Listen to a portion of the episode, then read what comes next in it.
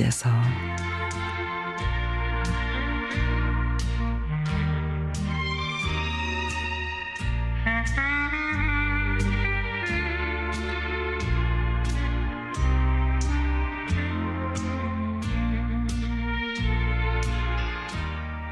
남편이 30년 넘게 다닌 직장에서 정년퇴직을 했습니다. 자기가 맡은 일을 우선시하며 성실했던 남편에게 소감을 물으니 시원섭섭하답니다. 살아온 인생의 반을 보낸 직장인데 섭섭함 쪽이 더 많지 않을까 짐작하며 남편이 좋아하는 반찬으로 저녁을 차리고 이제 여유 있는 삶을 살자고 술잔도 부딪혔습니다. 이웃들이 충고를 하더라고요. 남편이 퇴직하고 하루 종일 붙어 있다 보면 의견 대립으로 싸우게 되고 부부 사이가 소원해지니 조심하라고.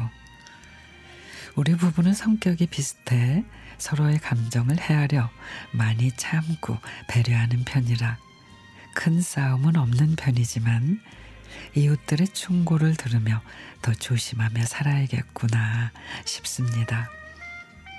아들이 출근하고 나면 우리 부부는 마주 앉아 느긋하게 아침밥을 먹고 창가로 들어오는 햇빛을 즐기며 커피를 마십니다. 점심은 각자 먹고 싶은 대로 메뉴를 정하죠.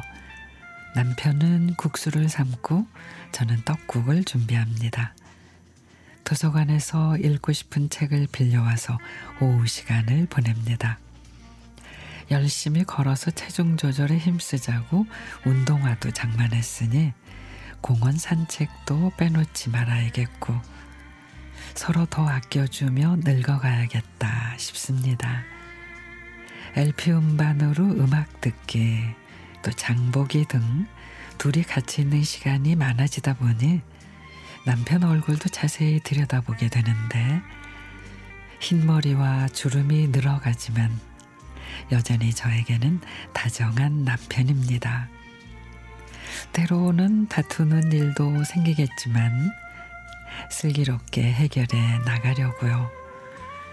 서로를 감싸주고 알아주는 건 부부뿐이라는 걸 양쪽 부모님이나 선배 부부들을 보며 느낍니다.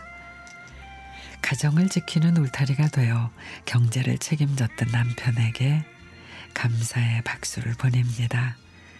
당신 정말 수고 많았어요.